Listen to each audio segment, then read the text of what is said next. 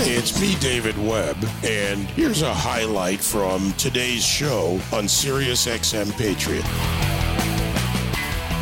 Do you remember when the Kids in Cages narrative was one of the biggest narratives in the national media? When unaccompanied minors were being abused practically by the Trump administration, if as presented and true. That's missing from the headlines, but the situation hasn't changed. As a matter of fact, it has been exacerbated and grown worse just on that issue alone. We're seeing record surges in illegal immigration when it comes to border crossings in two decades.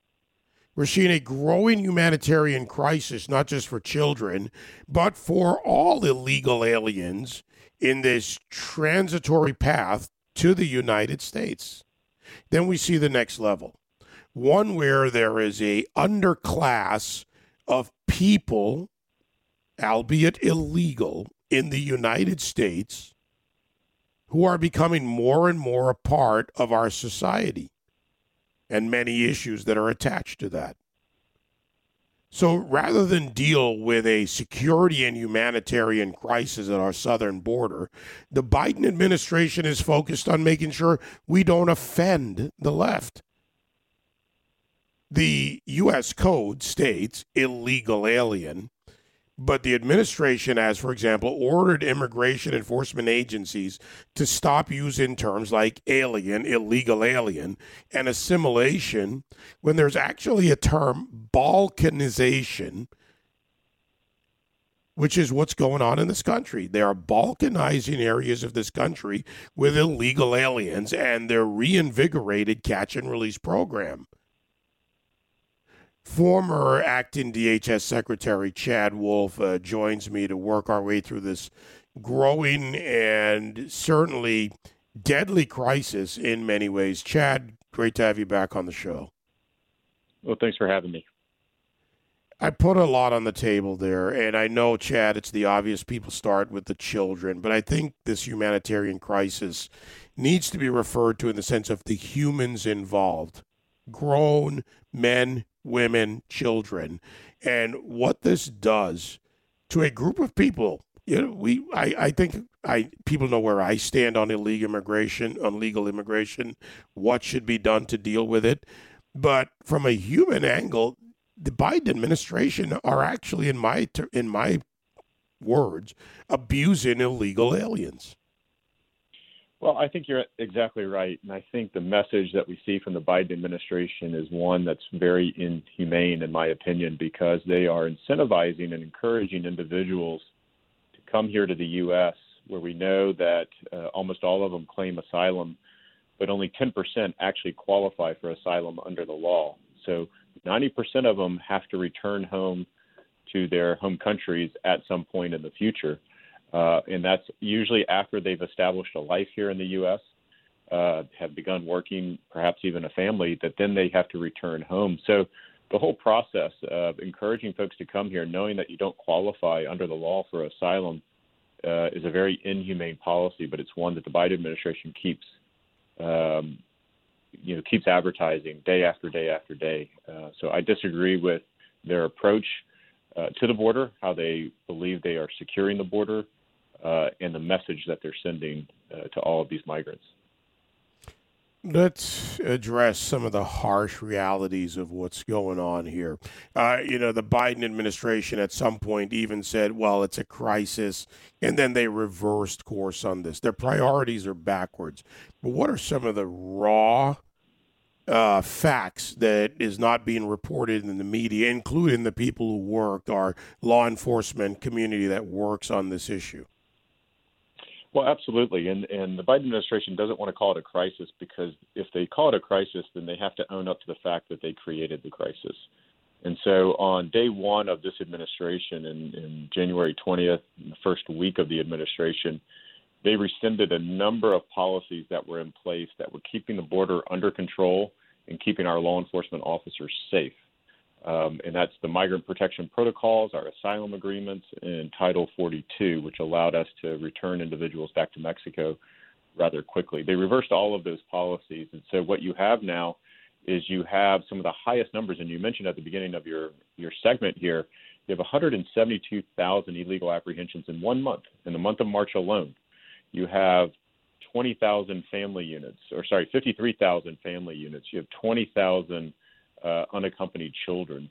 And so when you talk about 2019 and you talk about the Trump administration and, and the crazy headlines that we saw, kids in cages that you mentioned, David, I think it's important to keep in mind at that point in time, at the height of our crisis in 2019, we had about 26, 2,700 children in Border Patrol facilities.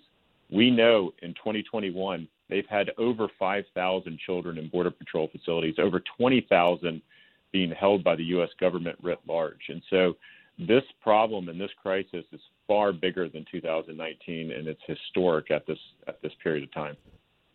You know, I think I've asked this question of every Republican congressman I've interviewed, and it's several, where there are clear violations of existing regulations, such as the detention of children, 72 hours, and now we have reports uh, of 10 days, of weeks of, of, detention, even on that point.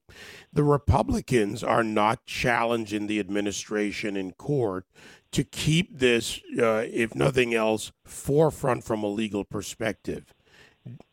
What are your thoughts on legal yeah. challenges to the administration? And Chad, I, I have not gotten a clear answer or a proper answer from any Republican congressman. Well, I think it's a good question. What we do know is we have a number of attorney generals uh, in various states Arizona, Texas, Florida, and a few others that are starting to file lawsuits.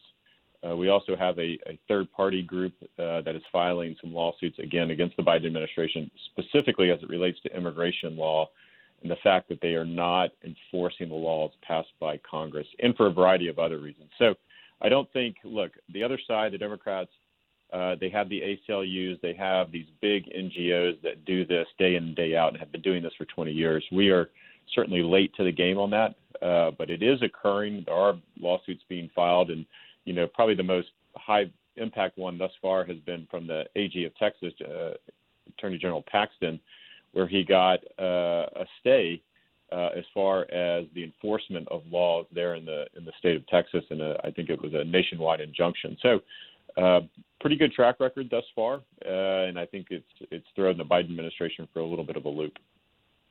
You know, I wonder about that. And you and I are often in, as I like to say, radical agreement on these issues, Chad. But let's turn to Kamala Harris. I, I wonder how much it shakes them because the latest example is this almost campaign like call with the Guatemalan president, Alejandro Giammattei. Uh, or I think I mispronounced that, but with the Guatemalan president. And what's offered? What's on the table? A $310 million check to address food insecurity in the region. Reality, when you go to a lot of these countries, over the decades that I've followed this, money goes in, special interest parties, corrupt or otherwise, officials, government officials or non government officials, NGOs for that matter, and other organizations control the money. The flow rarely gets to the majority of the people. That's a primary issue. But offering money in food insecurity in the region does not address why people are leaving. Uh, you and I have talked about this before. We would like to see more stability in these countries so people can can work, can earn, can live. They love their countries. They're in desperate situations. To me, the Biden administration is merely deflecting because they want the flow to continue. Yeah, I think there's two things when we talk about Northern Triangle or we talk about Mexico and the Northern Triangle countries, right? Individuals there living there want two things. They want security and they want stability, and economic stability specifically. And I think there are things that the U.S. government can do to encourage that, but it's it's a multi-year process. It's nothing that's going to be solved overnight. But until you enforce the laws on the border and you hold people accountable for illegal activity and behavior, it really doesn't matter how much foreign assistance or resources that you provide to country because if the border is open and they know they know that they can come into the US, stay in the US, work in the US and send that money back home, they're going to continue to come. You have to show them and you have to send a signal that the border is not open that we will repatriate, we will remove, but we most importantly, there will be a consequence to the illegal behavior. Um, and until you do that, again, it doesn't matter what you do in the Northern Triangle, it doesn't matter what type of phone calls the vice president has. As long as the border is open, you will see these numbers, these historically high numbers, continue. How much do you think from the whether it's the Northern Triangle countries, certainly Mexico and others, uh, how much do you think it is a factor that when illegal aliens come into this country, there is a flow of funds back to that country, and some of these are desperate uh, times for these countries. Their economies are in disrepair, to say it mildly. And from an interest point or self interest point, politicians uh, or the political establishment in these countries like that flow because they don't seem to want to do anything about it. Well, I think you're right. They certainly, you know, uh, when we talk about El Salvador specifically, and, and to a lesser extent Guatemala and Honduras, uh, their GDP is actually based on the remittances that they get from their foreign nationals here in the U.S. and that money flowing back to their country. So, while they want to, they want more security and more stability. Uh, what they really want at the end of the day is is the ability for more and more of their foreign nationals to go to the U.S. to earn money to bring back. And whether that's illegal or legal, they'll talk to you about wanting legal uh, immigration to do that. Um, I think at the end of the day, they don't want to see the illegal migration patterns uh, because that hurts their country as well. So uh, they will talk to us, or they talked to us in the last four years about more legal flows of that migration. Uh, but then that gets into a very difficult conversation here domestically, particularly in a COVID environment, making sure that we have Americans back to work as well.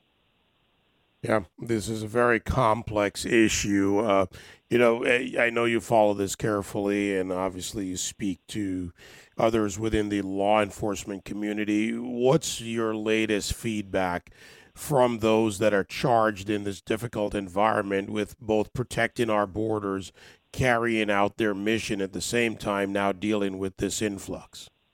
Yeah. So, uh, you know, the men and women of Border Patrol, uh, those law enforcement officers on the border are extremely frustrated.